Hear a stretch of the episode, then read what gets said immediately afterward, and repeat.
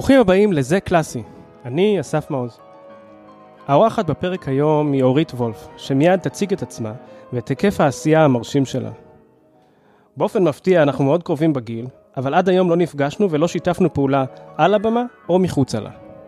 אז שנייה לפני שמתחילים אני מזכיר לכם, לחצו על ה-subscribe או follow באפליקציה הבאה אתם מאזינים כדי שתדעו מתי עולה פרק חדש.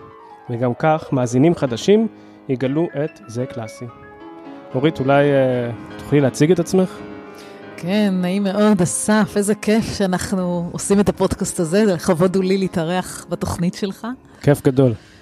ובאמת, איך אני אציג את עצמי? אני חושבת שהמהות היא גם וגם. אה, אולי לפני שאני אגיד מה אני עושה, אני אגיד למה אני עושה. אוקיי.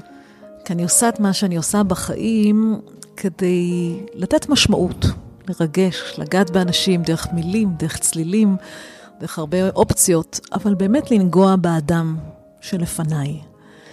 ובחיים שלי, אז אני גם פסנתרנית, אני גם אה, מלחינה, משוררת, מנטורית בחדשנות, אני מרצה ב-IDC בהרצליה, מרצה ב-Royal Academy of Music בלונדון. אה, מסתכלת על החיים במעוף ציפור מאוד רחב, אני מאמנת אומנים, מאמנת מנהיגים. יש לי זכות אה, באמת לתת, הייתי קוראת לזה, הרבה משמעות לאנשים בעשייה שלהם, בכל מיני רמות ודרכים. ואולי העשייה הכי משמעותית בעולם המוסיקה זה שקצת יצאתי מהחוקים והכללים והקמתי לי אה, מפעל חיים של אה, שמונה סדרות של הרצאות קונצרטים בכל רחבי הארץ, מוזיאון תל אביב לאומנות. מוזיאון חיפה, מוזיאון ישראל, אה, עוד אה, מגוון ערים רבות, ואני גאה לשתף שם אומנים ידועי שם, עם שיעור קומה אדיר מכל העולם, לנגן איתם, ולא רק לנגן איתם את הקלאסי, אסף הקונבנציונלי נקרא לו כך, אלא באמת להביא את המוסיקה הקלאסית, אחת בדרך שהיא חווייתית יותר ובלתי אמצעית, ושניים להביא אלמנטים חדשים רב-תחומיים. לשלב שחקנים, לשלב אומנים אה, מתחומי קשת אחרים, רקדנים, אה, משוררים, ציירים על הבמה. אה, וגם בעוצמה של המוסיקה, אחד הדברים שכל יום אני קמה איתם בבוקר, זה איך אני יוצרת עיבודים חדשים לשירים קיימים. אז רגע, אני רוצה בעצם לשאול אותך, דיברת על האלמנט הזה של, אה, של חדשנות שאת מביאה עבור uh, סוגים שונים של קהלים, עבור מנהלים, עבור בואי ננסה רגע אולי להגדיר מה זה, מה זו חדשנות. שאלה נהדרת. אז אתה יודע שמהמאה ה-19 מגדירים יצירתיות וחדשנות במאות הגדרות שונות. אני חושבת שמה שמשותף באמת ליצירתיות וחדשנות זה קודם כל היכולת שלנו לצאת למשהו מפתיע. לשבור, יש מילה מאוד יפה באנגלית שנקראת disruption, שהיא מקושרת לי לחדשנות ולהסבר של מהו המושג הזה. disruption זה יצירת הפרעה. בציפיות שלנו. כשנוצרת הפרעה בציפיות שלנו, יש חדשנות. אתה מבין למה אני מתכוונת? שאני לא עושה את הנורם, או שאני לא בתוך הבוקס המוכר, שיצאתי למחוזות חדשים שעוד אין לי בהם ודאות, שם מתרחשת החדשנות. אז אני אקשב ואשאל אותך, את באה בעצם מעולם של המוזיקה הקלאסית, עולם ישן, מסורתי, שמרני. איך מוצאים שמרנות, איך מוצאים חדשנות בעולם מסורתי כזה וארכאי, אפשר לומר אפילו. נכון, אז אתה יודע, יש אמרה שאומרת שכדי לשבור את החוקים אתה חייב להכיר אותם ככה טוב, אה, ואי אפשר לשבור תבניות מבלי להיות בתבנית הרבה שנים, ואני הייתי בתבנית הרבה שנים, זאת אומרת, עשיתי את המסלול המאוד סיזיפי של לימודים, אה, אתה יודע, של אצל המורים הכי טובים, שלוש שעות, שעות כל שיעור. אה, התחלתי כבר לימודים אקדמיים בגיל 16, הייתי באוניברסיטת בוסטון, ברויאל אקדמי בלונדון, עשיתי דוקטורט. הייתי במסלול חיים הזה של לגשת לכל התחרויות, להיכשל, להצליח, לגשת לפרסים. I was there. ועדיין המשמעות העמוקה לא הייתה בתוכי. ואני הרגשתי שאנחנו לא יכולים להתנהל במוסיקה הקלאסית כמו לפני 100 שנה או 200 שנה, ואפילו לא לפני 40 שנה. אנחנו בעידן חדש, אנחנו בעידן של אינטרנט, של רשתות, של קהל הרבה יותר, אה, מצד אחד פתוח, מצד שני חסר סבלנות. ואנחנו צריכים להביא את הדבר הבא. לא סתם כדי להיות חדשנים בשביל חדשנות, אלא כדי באמת לקרב יותר קהלים למוסיקה הקלאסית, שהרי ידוע שכשאתה פותח כל המוסיקה היום, כמה אחוזים מקשיבים לכל המוסיקה? זה, זה ממש עצוב להגיד, פחות מאחוז אחד. וזה כך בכל העולם. ולכן אני חושבת שאחת המשימות של חיי זה להנגיש מוסיקה קלאסית. אה, קודם כל בדרך שהיא הרבה יותר צעירה ופתוחה, ומה שנקרא מזמינה. כמו שאתה תיכנס היום לקהילה חרדית ואתה לא תבין מה הולך שם, אני מרגישה שאני זקוקה לפתוח את הדלתות ולפתוח סורגים ולהכניס אנשים מכל העולם למחוזות שהם קצת יותר שמרניים. זה דבר ראשון.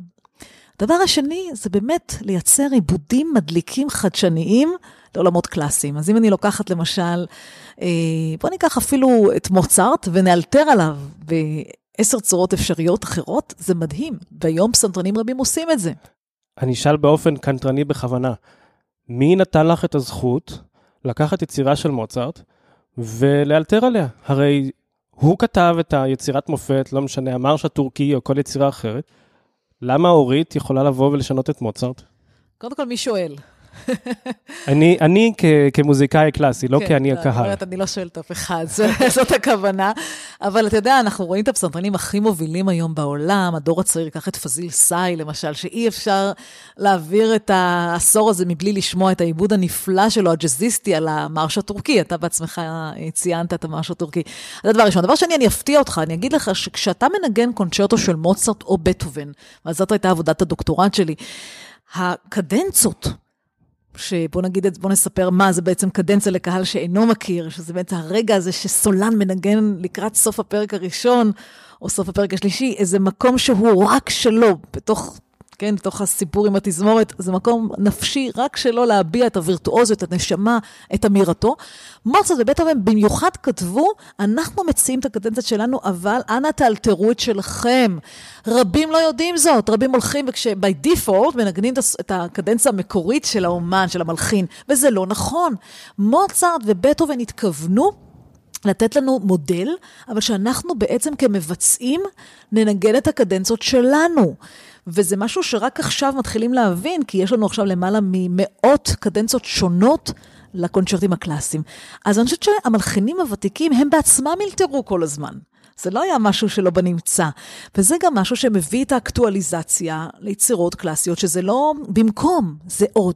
זה המסר, אסף. זה לא במקום המרש הטורקי האורגינלי, זה עוד. ואם אני יכולה לנגן את המרש הטורקי בהמון כלים חדשים, או בסגנונות אחרים, או עשיתי עכשיו לא מזמן עיבוד לאוד ופסנתר עם המרש הטורקי, אתה העלית את זה ונזכרתי שעשיתי מופע עם אוד ופסנתר וניגענו את המרש הטורקי, זה כל כך היה מרתק. אז זה פותח אשנבים. את חושבת שזה עוזר לקהל, אני כקהל, יהיה לי יותר כיף, יהיה לי יותר קל להאזין ליצירה של מוצרט, בטהובן, כשהוספת לי לאוד או רקדן, או שזה בעצם, אה, אני בכוונה, אני עושה פה מרכאות באוויר, אחיזת עיניים, כדי לקרב אותי לעולם הזה. אני שואל את זה בכוונה, כי אני מרגיש לפעמים שאנחנו שבויים בקונספציה שהיצירות עומדות בפני עצמן, וזה לא תמיד נכון. אין לי לרגע חרטה או אשליה או אשמה לעשייה הרב-תחומית שאני מביאה. לשנייה לא, נהפוך הוא. אני אומרת, אם הצלתי נפש אחת מלאבד את התקווה לשמוע מוסיקה קלאסית, הצלתי עולם ומלואו. כשאני יודעת שאנשים באים ואומרים לי, אף פעם לא הייתי באולם קונצרטים, אני לא מת על מוסיקה קלאסית, אבל את הבאת לי פתאום את האהבה, גיליתי אהבה חדשה, עשיתי את שלי בעולם הזה. אני לא חושבת שאני פוגעת ביצירה המקורית. נהפוך, היא עדיין שם, היא עדיין עומדת על תילה, היא עדיין מנוגנת, היא עדיין תנוגן גם. אני לא עושה לה עוול, אני נותנת עוד פרשנות נוספת, שהיום אני אנגן את זה עם אוד, ומחר אני אנגן את זה, אתה יודע, עם כלים אחרים, ומחרתיים אני אלתר את זה בסגנון אחר. אמ, אתה יודע, בוא ניקח אפילו יצירה מאוד מפורסמת של מוצרט, את הפנטזיה בדום, ברמינור, שהוא לא סיים מעולם. את העשר תוות האחרונות הוא לא כתב.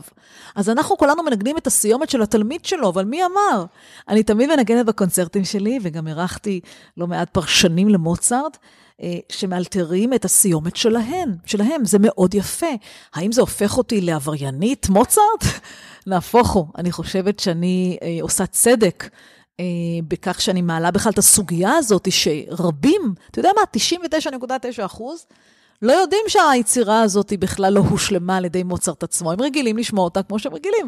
אז באה אורית וולף ואומרת, חברים, זה לא היה כך. ובואו נראה עוד אופציות נגוון. אני פותחת את הראש גם למוסיקאים וגם ללא מוסיקאים. ואני אגיד מילה אחת, אסף, שהסוד הוא לדבר לאותו פרופסור למוסיקה, חמור סבר שיושב בשורה המספר 4, ולאותו אדם שמתנשא, הוא קיבל במקרה כרטיס מתנה.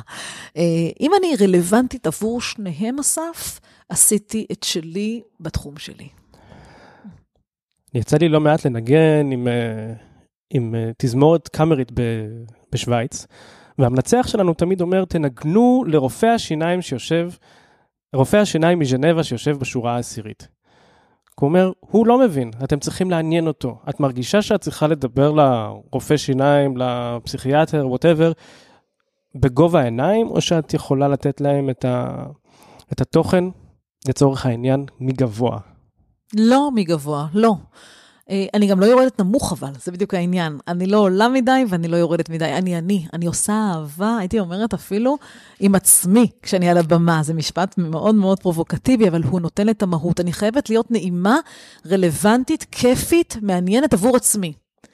ואני תמיד אומרת, אני לא גוגל ואני לא ויקיפדיה. כל מה שאני אגיד על הבמה, ואני אכין את הבמה היטב, הוא לא יהיה משהו שאתה תמצא בוויקיפדיה. כי אני אספר דברים שאני אוספת באופן של קונטקסט, קונטקסט של איפה אנחנו עכשיו, מה עבר לנו בתקופה, מה עבר למלחין באותה תקופה, איזה יצירות נכתבו באותו זמן, באותה שנה, באותו מקום, דברים אחרים לגמרי. אני גם אשתף ב... בהתלבטויות שיש לי על הבמה, בסגנונות ביצוע, במריבות שיש לי עם אה, אומנים שאני עולה איתם לבמה. אני אספר דברים שהם לא, לאו דווקא פוליטיקלי קורקט והם לא צפויים, אני יוצרת disruption בעצמי, ולכן אני אהיה רלוונטי, כמו שאמרתי לך, גם לאותו רופא שיניים בשורה השביעית, גם לאותו פרופסור שבא, בוא נראה אותה, אה, וגם למישהו שהוא באמת בתמימותו לא בחר לבוא, ובמקרה מצא את עצמו שם. את חושבת שהיית יכולה לעשות את זה אילו היית חיה לפני 50 שנה, 60 שנה? היו מקבלים את, את, לא את כמו, הגישה לא. שלך? כנראה שלא. תראה, היה החלוץ בתחום, זה ליאונרד ברנסטיין, שהוא בדיוק עשה את מה שאנחנו מדברים, בסגנון שלו כמובן, אבל הוא עשה את זה, הוא גם הלחין, הוא גם אילתר, הוא גם כתב מוסיקה ו- וניגן אותה וניגן בכלל את הכל וניצח. הוא היה multitasking, ואת זה אני מחפשת. אני מחפשת אומן רב-תחומי, כי זה הדבר הבא, לדעתי, בכל עולמות התוכן, לא רק במוסיקה, תחפש את הגם וגם. אבל uh, מלבדו, כמה חלוצים היו בתחום? מעטים מאוד מאוד. אולי לא היה צריך, אולי היה לאנשים יותר סבלנות, אולי היה פחות גירויים. אנחנו צריכים להבין שאנחנו לא יכולים לחיות במגדל השן שלנו. אנחנו צריכים להבין שהיום הקהל מתפזר לנו, ואני לא מדברת רק על הצעירים. גם הקהל, הקהל מבוגר, הוא מתפזר לך. כשהוא בא לקונצרט בפילהרמונית, אתה חושב שהוא לא פותח את הנייד ומסתכל איזה הודעות אה, נשלחו לו? הוא לא מסמס, ואשתו ככה דופקת לו במרפק שיפסיק. ברור, אני רואה את זה מהקהל, את האור הכחול לבן מרצד על פניהם של האנשים, או על המשקפיים שלהם. זהו, אתה נגן בפילהרמונית הישראלית, שאתה אה, בעצמך אומן, ואתה מכיר את הבמה משני מתרסיה, אתה יודע בדיוק. אז uh, להפך, אני גם אומרת, פיתחו טלפונים, תרגישו בנוח לצלם, להקליט. Uh, אנשים בהלם ממני אומרים, מה? כן, אני אומרת, כל עוד זה לא מצלצל, תעשו מה שאתם רוצים עם הטלפון. כשאתה משחרר את האנשים, בלי הרבה איסורים, uh, איסורים באלף וביוד, הם הרבה יותר איתך. הרבה יותר איתך, וזה גם מעלה עוד שאלה, וזה אני מעלה גם לך, כ... כאומן בפילהרמונית, האם אתה לא חושב שהגיע הזמן שנעשה קונצרטים יותר קצרים? אז את נוגעת בדיוק בשאלה שרציתי שנשוחח עליה רגע. אנחנו נמצאים באיזשהו עולם משובש, עולם התרבות התחרפן, בכל העולם אין תרבות יותר. אני לא מדבר רק על מוזיקה, אני מדבר על מחול, תיאטרון, מוזיאונים, you name it. Um, ועלינו על איזשהו מודל חדש פתאום, קונצרט של 70 דקות ללא הפסקה. פתאום אפשר. פתאום אפשר לנגן חלקי יצירות כדי שזה יתאים לפורמט. פתאום קונצרטים הם רק אונליין, בשידור, מה שנקרא היום live streaming. את חושבת שהקורונה בעצם עשתה לנו טוב? במובן הזה בהחלט. קודם כל, מה זה טוב? אנחנו כולנו בחוויה של חוסר ודאות ואימה, מתי ואיך חוזרים וכמה יחזרו, אה, ואני מקווה שנתבדה ושנחזור באמת בגאון. אבל אה, אין ספק שאנחנו, גם החרדים מבינינו שברו מוסכמות. זאת המילה. זאת אומרת, אם אתה מוצא את עצמך כנגן בפילהרמונית שמקליט חלקי יצירות, שעושה קונצרטים קצרים, אתה אומר לי 70 דקות, בשבילי 70 דקות זה לא קונצרט קצר. בשבילי זה קונצרט רגיל, אני כבר עשור עושה קונצרטים של 70 דקות ולא עוברת את ה-70. ברור, אבל אם היית באופרה, אז 70 דקות זה מערכה ראשונה. נכון, וזאת שאלה שאני מעלה לך בכלל כ- כשותף וקולגה, האם זה יכול להמשיך כך? אני לא יודעת, אני לא יודעת. אוהבי האופרה בוודאי שיכול, אבל אם אני רוצה לגייס אה, אנשים שיאזינו לאופרה ראשונה בחייהם, זה יכול להיות גורם הרתעה אדיר. להפך, בוא נמכור אה, כרטיסים אולי לחלקים מתוך הערב הזה. אני לא יודעת, אני רק אומרת שהקשב והריכוז של אנשים הוא מאוד מאוד מאוד בעייתי היום, הוא קצר. אה, וזה משהו שאי אפשר להתעלם ממנו, אם אנחנו נמשיך להתעלם ממנו, אנחנו נמצא את עצמנו בסוף, בסוף קונצרט עם אולם ריק. וכל אלה שעושים קונצרטים נורא נורא נורא ארוכים, את מי הם משרתים? אני לא יודעת, אולי רק את עצמם. זו שאלה מאוד uh, קשה, אבל אני אתן דוגמה מעולם התוכן של התזמורת הפילהרמונית. יש לנו סימפוניות שהאורך שלהן, של היצירה עצמה, המשך הוא שעה וחצי. אז לפי הגישה שלך, אולי לא נוכל יותר לבצע את היצירות האלה כי הקהל לא יגיע? לא, לא, לא, לא, אל תיקח אותי לשם. אני, אני מתה על הסימפוניות של ברוקנר ומאלר, ו, ואני באמת כולי התרגשות כשיש ביצוע כזה. אני חושבת שאולי אנחנו צריכים להכין את הקהל שלנו לפני כן, והנה הסטרימינג מאפשר לך, דרך אגב, לשלוח לקהל, למשל, אם אתה הולך לבצע עכשיו סימפוניה של מאלר, למה לא להכין את הקהל ולשלוח לו כל יום פרק? שיקשיב, שיאזין, שיהיה מוכן, שלא יבוא וישימו לו בפרצוף את השעה פלוס לראשונה. למה שלא תקבל uh, סרטון שמסביר על היצירה לפני כן? הנה, הסטרימינג מאפשר לך תקשורת עם הקהל שלך. מוקדמת, מאוחרת, תוך כדי הרבה יותר אינטראקטיבית. מה שחסר זה לא הבעיה של השעה וחצי רק, אלא האינטראקציה המחייבת שבין מוסדות, אומנים והקהל שלהם. זו, זאת האמירה החדשה. אי אפשר רק לבוא לקונצרט, לעלות, לנגן שעה, 70 דקות, שעה וחצי, שעתיים, זה לא משנה, it doesn't go like this. זה בעצם המסר, אנחנו לא מזמינים אותך פעם בחודשיים לשמוע קונצרט, ואם אתה מנוי בסדרה יוקרתית א', אז אתה בא כל uh, שלושה שבועות. לא. תזמורת חכמה היום תייצר מגע עם המינויים שלה כל שבוע. ומה דעתך על זה ש... אני שוב חוזר לנקודת הקורונה, כי זה החיים שלנו כבר כמעט שנה, לזה שאנשים יתרגלו לצרוך את התרבות שלהם בחינם. אנשים נהנים לקבל תרבות, והרבה פעמים ברמה הכי גבוהה שהם יכולים לקבל, או את אורית וולף, או את התזמורת הפילהרמונית, או כל דבר אחר, המת מניו יורק, בחינם, ואז נבוא ונגיד להם, חבר'ה, שנה שלמה קיבלתם בחינם מעכשיו, אנחנו צריכים להתפרנס. מה, איך נשנה את המודל הזה? וואו, אתה רואה את העיניים ואת הגוף שלי ומצטמק כשאתה משוחח על זה, כי זה באמת, מה שנקרא, תפסת אותי על חם. Uh, I don't know, I'm scared. אני באמת מפחדת. אני חושבת שאנשים הגזימו, גם בציפיות שלהם, וגם כשנכנסים לזום הם משלמים היום מחיר מצחיק וזעום. אני יכולה לספר לך שאני מכירה תזמורות שנתנו גם בעשרה שקלים, שזה פשוט רק לתת את החוויה של הסימבוליזם, ואנשים נמנעים מלשים עשרה שקלים. אה, יש איזושהי רתיעה של הקהל, אני לא מוכן לשלם לך, לא מוכן לשלם לך לא עשרה שקלים ולא חמישים ולא מאה, ואל תבקש גם, תיתן לי חינם כי מגיע לי חינם. זה לא נכון. ואתה יודע, אני אגיד לך יותר מזה, אני מקבלת השבוע בלי סוף טלפונים ואני רוצה להתייעץ איתך מה אני אומרת. אה, שלום אורית, אנחנו רואים אורית וולפקן. אה, ראינו הרצאה שלך מדהימה בזום, אנחנו יכולים להזמין אותך? אני אומרת, בשמחה, באיזה תאריך מדובר, במה מדובר, בוא תספר לי. הוא מספר לי על הארגון, על היזמות, על הכל, אני כבר רואה שכבר 20 דקות השיחה מתנהלת, ואז אני שואלת, אה, אז מה התקציב שלכם? והוא אומר לי, מה, מה, מה, מה זאת אומרת? אני, ככה בגמגום כזה, אני חשבתי שאת מבינה שזה בהתנדבות. אז אמרתי לו, קודם כל, למה שאני אבין? ושתיים, למה שתניח? כאילו, אתה יודע, זה... ואז אני אומרת, משפט שהתרגלתי, כאילו, בהתחלה עוד הייתי עושה את זה בלי סוף, הייתי מוצאת את עצמי ערבים שלמים, נותנת הופעות בהתנדבות. אחר כך אמרתי, סליחה, אורית, כאילו, מאיפה הציפייה הזאת? זו הפרנסה שלי. נכון, אני עבדתי בשביל זה, לא את השעה שאני נותנת לך את ההרצאה, אלא זה 40 שנה של הכנה ו- ולמידה ווירטואוזיות. ו- כל המוניטין שלי נמצא שם, ולמה לתת את זה בחינם? כי אנשים מצפים שאתה תיתן את זה כמעט בחינם. זה ממש מעליב. אני, אני חייב לתת לך את הדוגמה ההופכית, רק כדי שנצא יותר אופטימיים מהשיחה הזו. לפני כמה שבועות, לפני שהתחיל הסגר הנוכחי, סגר uh, מספר 3, אופוס ג', הרבייה שלי, מסתבר, אנחנו ידועים בזה שאנחנו מנגנים תמיד ערב לפני תחילת סגר. הוזמנו לנגן בבית, מקסים, כן. יפהפה, מסיבת הפתעה לגברת שהיה לה יום הולדת 70. אוקיי.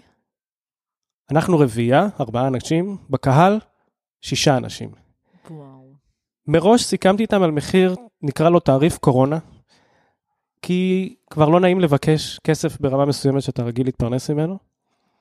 סיימנו, אנחנו היינו מאושרים שהופענו לקהל חי ונושם מולנו שאינו מסך. הם, הגברת והמשפחה שלה, היו מאושרים שהם הקשיבו לרביעייה ברמה הכי גבוהה מולם, מרחק של מספר מטרים. וואו. והם שילמו לנו פי כמה וכמה ממה שביקשתי. די, איזה סיפור מקסים. כי הם אמרו, אנחנו תומכים באומנות ואנחנו חסרה לנו האומנות, ה live הזה, האינטראקציה עם האמן חסרה לנו בדם. מדהים. הייתי חייב לספר את זה כדי, רק כדי להגיד לך, יש גם את המקרה כן. ההופכי, לא רק התנדבות. לא, לא, אז אני, אני אגיד לך שאני דווקא לא הפסקתי לעבוד בקורונה, כי אני פשוט, בגלל העולם השני שלי של הרצאות ו mentoring של אומנים ובכלל מנהיגים, העבודה שלי כיועצת חדשנות להרבה מאוד ארגונים במשק, אז אני המשכתי לעבוד ולתת המון הרצאות בזום ולהתפרנס uh, בכבוד. אז לרגע לא הייתי uh, ללא, uh, ללא הכנסה. Uh, כמובן שזה לא אותו דבר, אני עדיין רגילה לעלות שלוש פעמים בשבוע, להתלבש, לקחת את המזוודה שלי ולנסוע ברחבי הארץ ולהופיע. אין לי את זה, חסר לי את זה.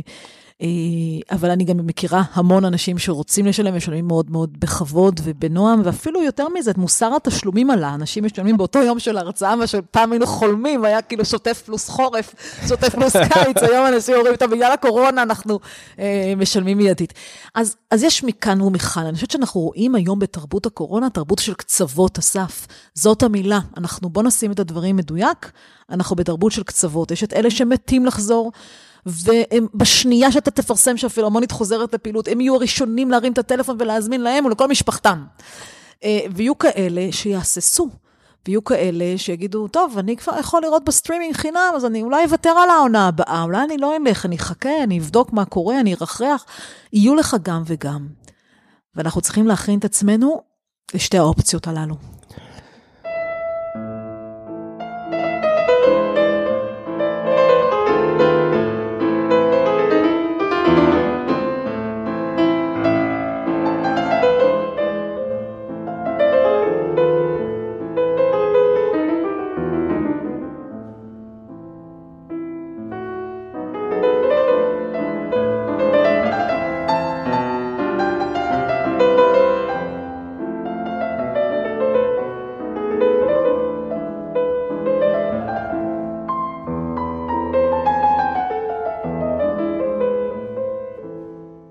התחלת לנגן, אני מניח, בגיל צעיר, והתאמנת כל החיים.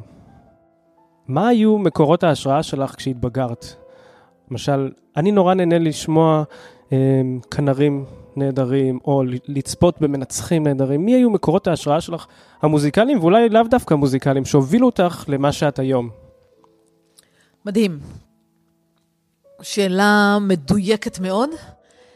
אני יכולה להגיד לך שההמלצה שלי היום לאנשים שבאים אליי להתייעצות זה למצוא את המנטור של חייהם. אה, כי לא חשוב איזה מורה הכי טוב יהיה לך, אם אין לך בן אדם שאתה מתייעץ איתו, שואב ממנו. אה, זה לא חייב להיות החבר הכי טוב שלך, ולא חייב להיות בן אדם בגיל שלך, אבל מישהו שאתה מרגיש שהוא יד ימינך בעצות, בהכוונה, בכל רגע בחיים. זה סופר חשוב, ולא תמיד זה אבא ואימא. אנשים לא מבינים את זה. אנחנו יכולים לאהוב את אבא ואימא נורא, אבל לא תמיד הם יהיו המנטורים של הקריירה שלנו. אולי כי הם לא מבינים בתחום, אולי כי הם לא באים מהתחום, אולי כי הם רוצים בשבילנו בכלל משהו אחר. נורא מעניין, נכון? ובאמת, ההשראה שלי הגיעה לא, לאו דווקא מעולמות קלאסיים. אני מאוד... Uh, מאוד נמשכת לכיס ג'ארט כאומן, זה אחד האומנים שהכי השפיעו עליי, והתקליט שלו, פריס קונצרט, למי שלא מכיר, אה, זה חובה, זה פשוט חובה, אחד התקליטים שיצאו ב, עוד ב-91, ששינו לי את החיים. גם לראות אותו מנגן, אסף, זה לא לראות בן אדם יושב ליד פסנתר, הוא בן אדם שעומד, מנגן, רוקד, משמיע קולות תוך כדי? נכון, משמיע קולות, עושה אהבה עם הכלי. הכלי הוא בת זוג שאיתה הוא עושה אהבה, במובן הכי פשט של המילה, במובן הכי פיזיולוגי של המילה. אה, הוא לא יושב, הוא לרגע לא יושב, הוא נע בתוך הפסנתר. זה מאוד השפיע עליי, על לייצר one with your instrument, one with your piano. אה, אני לא מפסיקה גם לקרוא ספרים אדירים של, אה, על חדשנות. זה אחד הדברים שהכי מסקרנים אותי. אני בן אדם סקרן, אני חושבת שאם משהו מוביל אותי זה סקרנות ללמידה מאוד מאוד חזקה בכל מיני תחומים, אני גם מאוד אוהבת אוכל. אה, ולמשל, אדם כמו אייל שני, כמה שתחשוב שהוא פרובוקטיבי, בעיניי הוא מנטור אה, מאוד משמעותי, אנחנו גם חברים טובים, והוא בהחלט נתן לי הרבה רעיונות לחיים ולהסתכלות פילוסופית על אומנות. אני מאוד רוצה שאנשים ייהנו מהחיים באופן מלא. זאת אומרת, רק לשבת ליד הכלי שלך ולנגן, אה, לאו דווקא דבר המנצח, אסף. פעם בשיחה שלי עם, עם דניאל ברנבוים, דיברנו על זה שהיום העולם שלנו הגיע, ל... הת, התנקז למקצוענים או למומחים.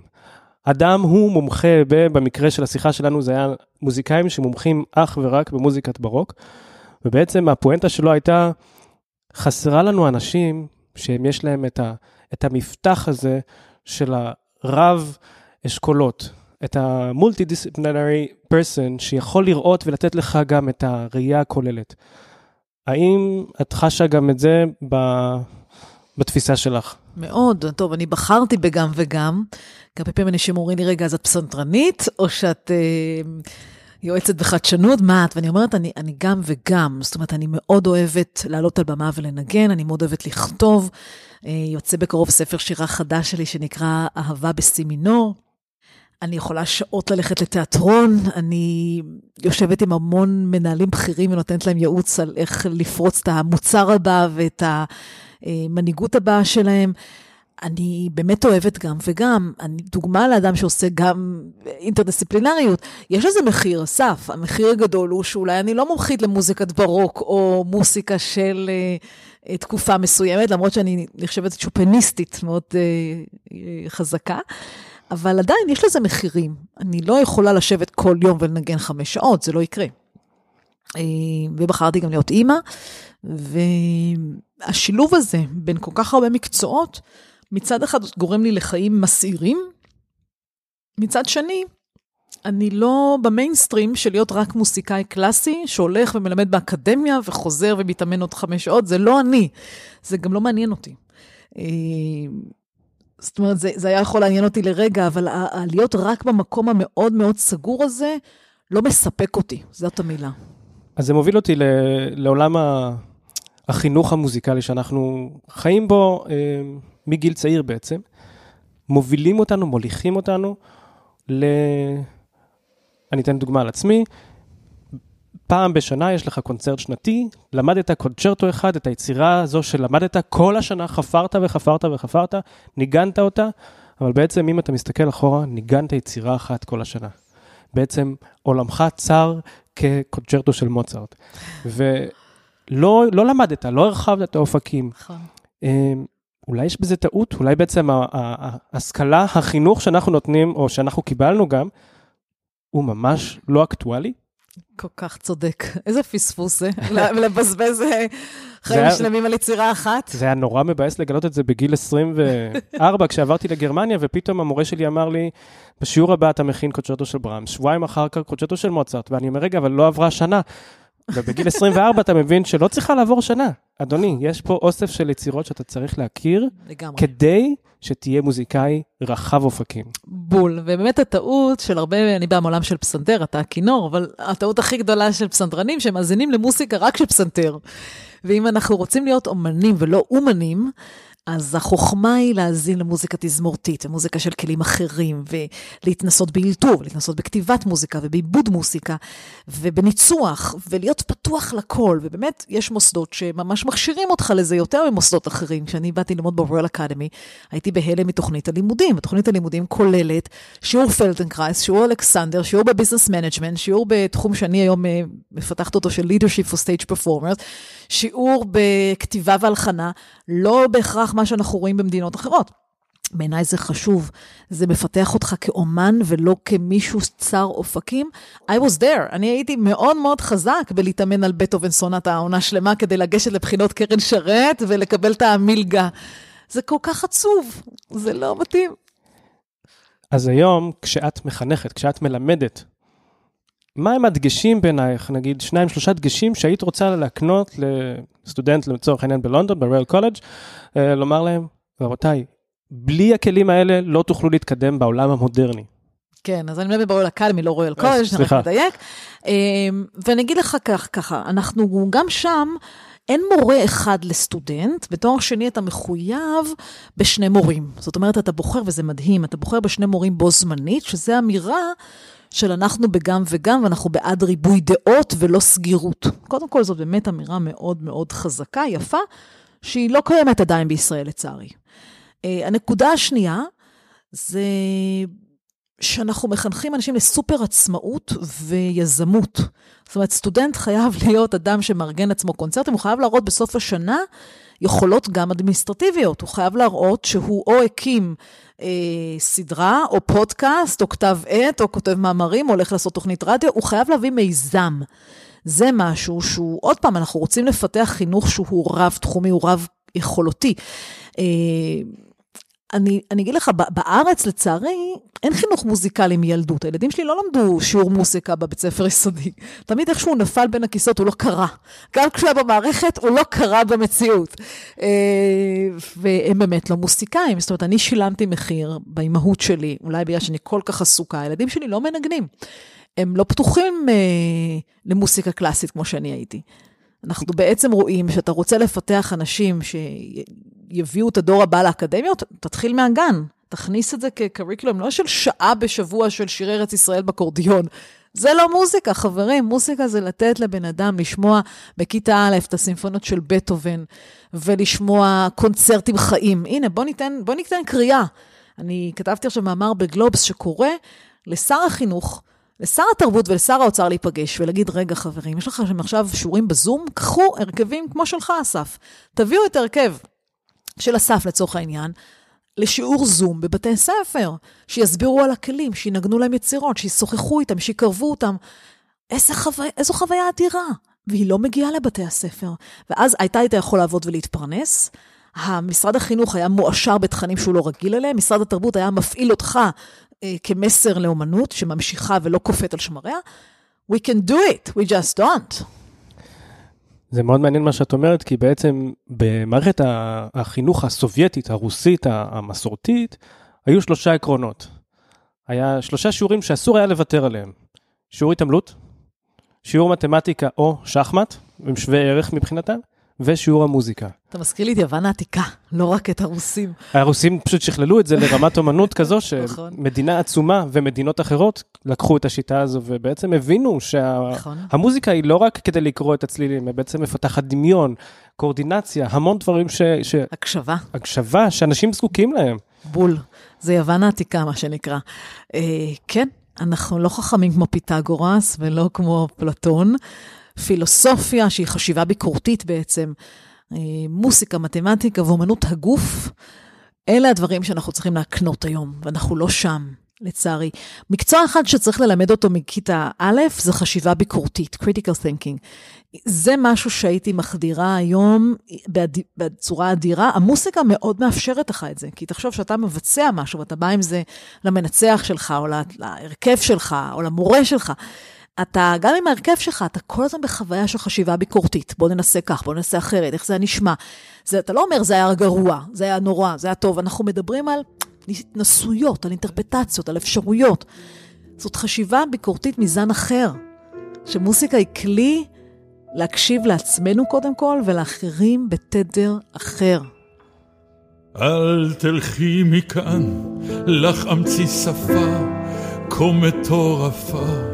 אבל כה יפה, אדבר איתך על אוהב נשכח, שליבו נוצח בראותו אותך, אגלה לך איך רק למענך, מלך מאוהב את כסאו עזב, אל תלכי מכאן.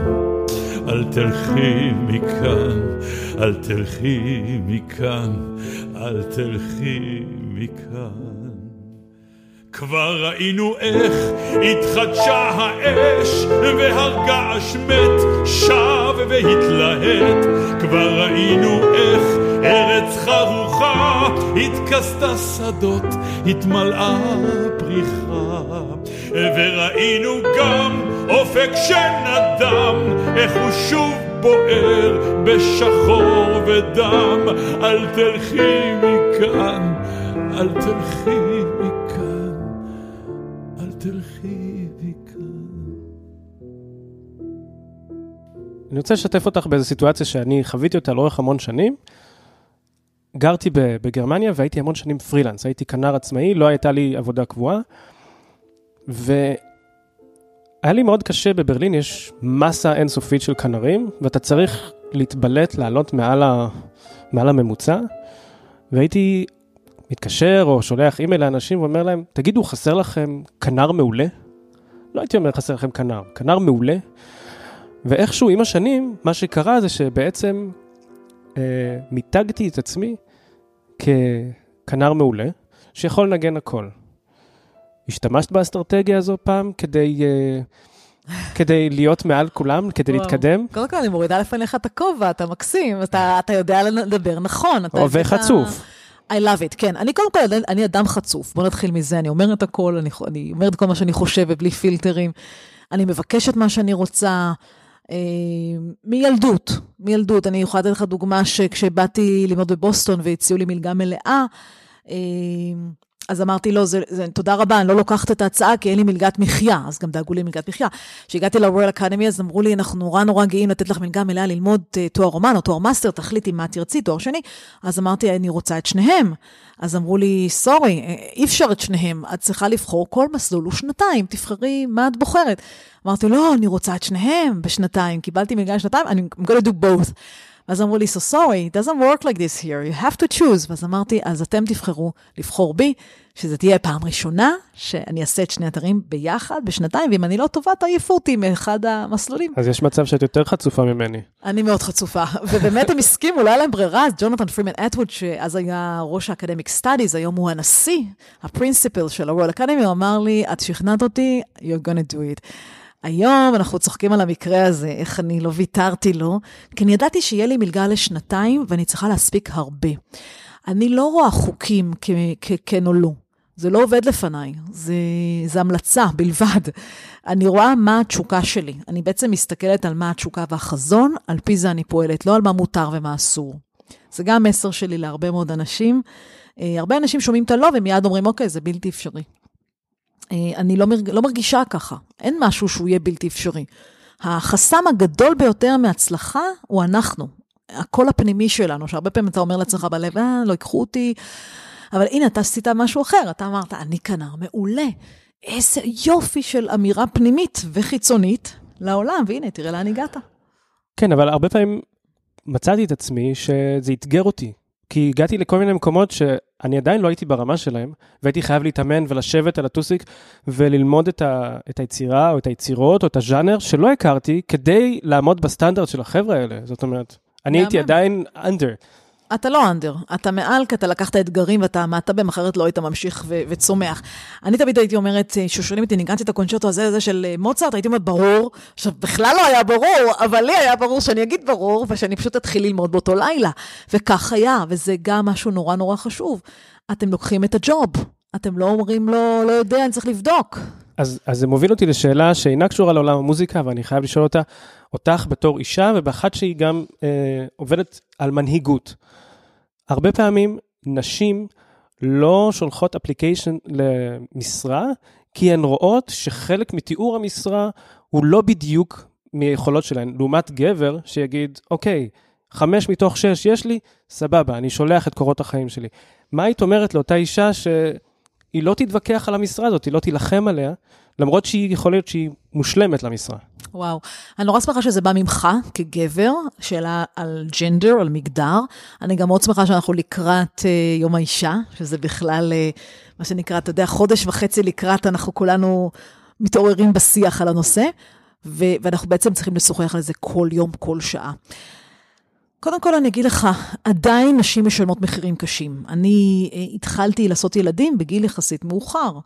אני ילדתי את הילדים שלי בגיל 34, 36, זה בסדר, אבל זה לא 24, 26. אני קודם כל עשיתי קריירה ועשיתי דוקטורט, וכבר הרציתי עשר שנים באוניברסיטה עד אותו גיל. אה, גם, כי התחצפתי, כי באתי אה, לפרופסור הנרי אונגר ואמרתי, אני רוצה ללמד בתוכנית הרב-תחומית לאמנויות בגיל 23, והוא לקח אותי כי הוא היה בהלם מהתעוזה שלי. and the rest is history, אבל הייתי בן אדם מאוד אמיץ וללא פח, לא, לא פחד, ללא פחדים. לגבי נשים, אני חושבת שאנחנו צריכות, מה שנקרא, לקפוץ על הדברים ולא לפחד, כן לחשוב מי מגבה אותנו, מי מגבה אותנו, וגם להיות חצופה. הייתה לי בחורה שבאה אליי למנטורינג ואמרה לי, הבוסית שלי אומרת, למה אני לא במשרד, אה, כמו כולם? והתחלתי להתנצל, שיש לי ילדים, ככה הבחורה מספרת לי, ואני אמרתי לה, תקשיבי, אל תתנצלי. אל תתנצלי על היותך גם אם וגם קרייריסטית. תגידי, העבודה לא נפגעת לשנייה, כולנו במצב חירום, אנחנו נעשה דליברי על הצד הטוב ביותר, גם בתנאי סגר שהם לא קלים לאף אחד. ומי כמוך כאם, ואני אגיד לך, לפעמים גם נשים יכולות להיות קשות עם נשים אחרות, וזה גם מסר, נראה אותך מהנהן, לא רואים את זה בפודקאסט, אבל... אה, נראה לי שנשים... קשה להן, אני אומר את זה כמתבונן מהצד, לא כן. לא כביקורתיות, יש נשים שקשה להם עם הצלחה של נשים אחרות. בדיוק. כן, יותר אפילו מגברים. כך שהמיטו הזה הוא נורא מעניין, הוא לא רק בין גבר, אה, בין עולם הגברי לעולם הנשי, אה, למרות ששם הוא ברובו, יש גם אחוז מסוים של נשים שהן אה, לא מאפשרות לנשים אחרות להצליח. ועל זה לא מדברים. על החוסר פרגון, על הקנאה, על ההכשלה לפעמים.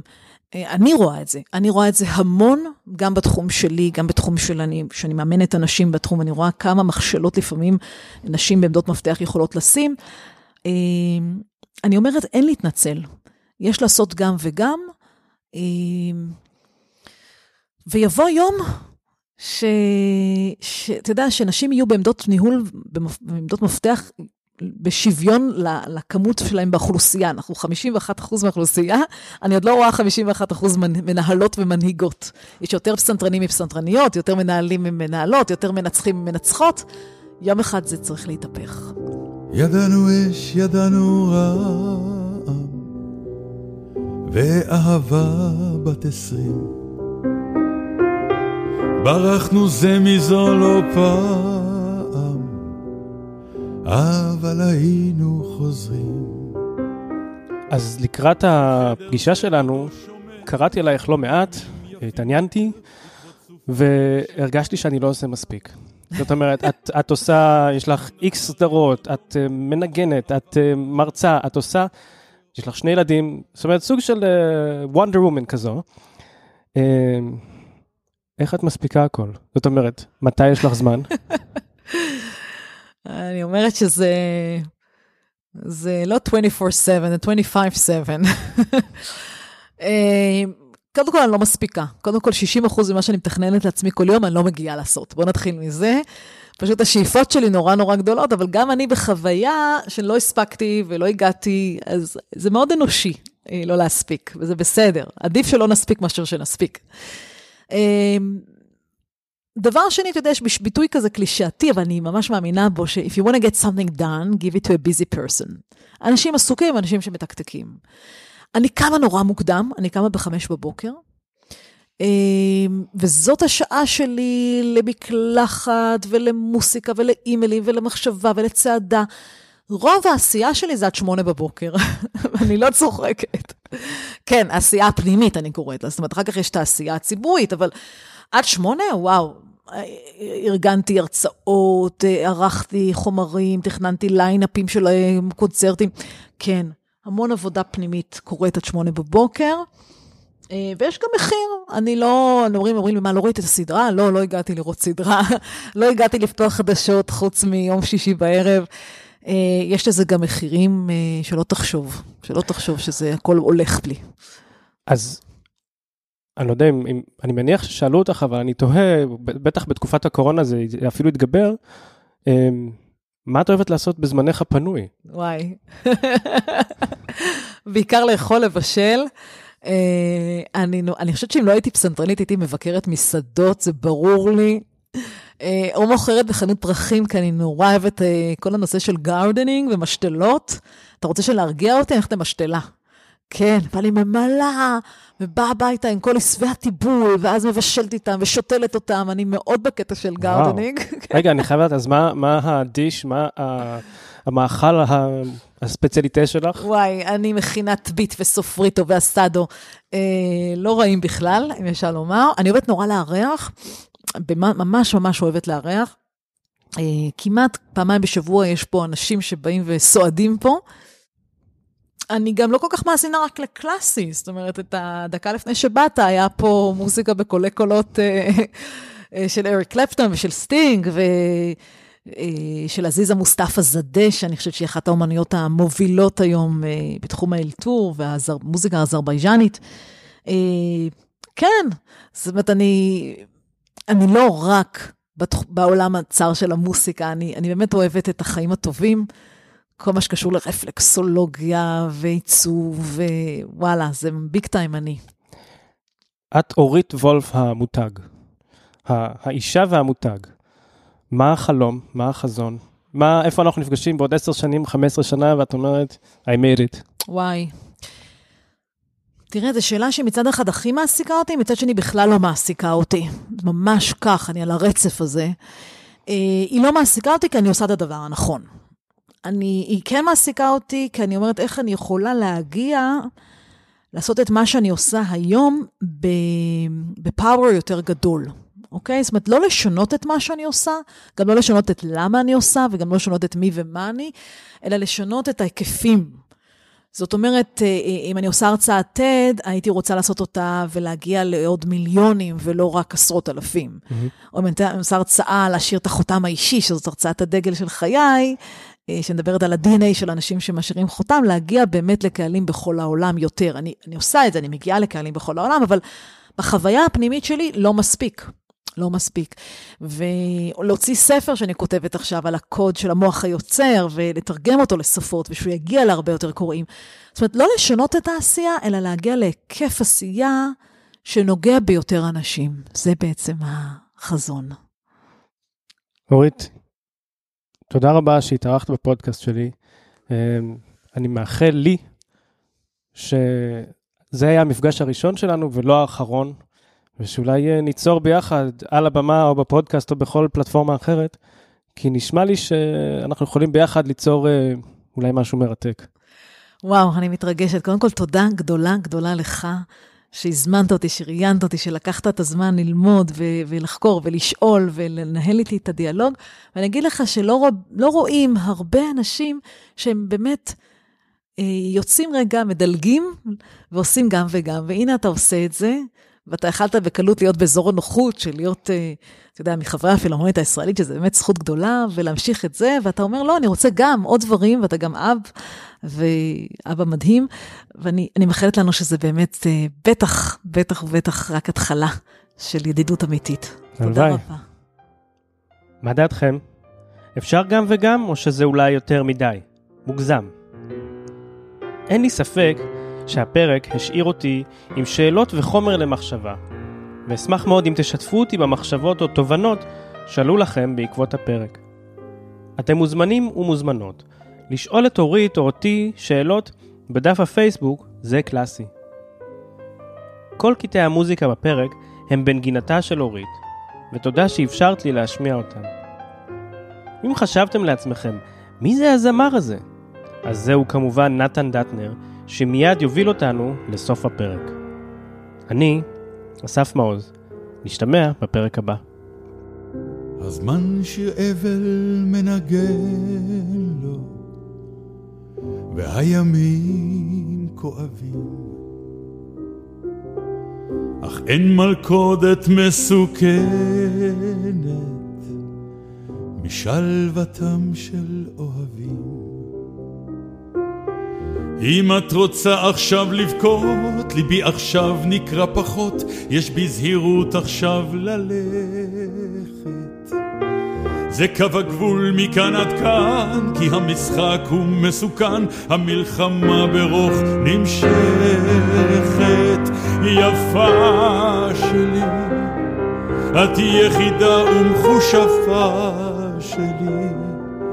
מאור השחר עד לבוא לילי, אוהב אותך, אוהב עדיין. יפה שלי, את יחידה ומחושפה שלי. מאור השחר עד לבוא לילי, אוהב אותך, אוהב עדיין.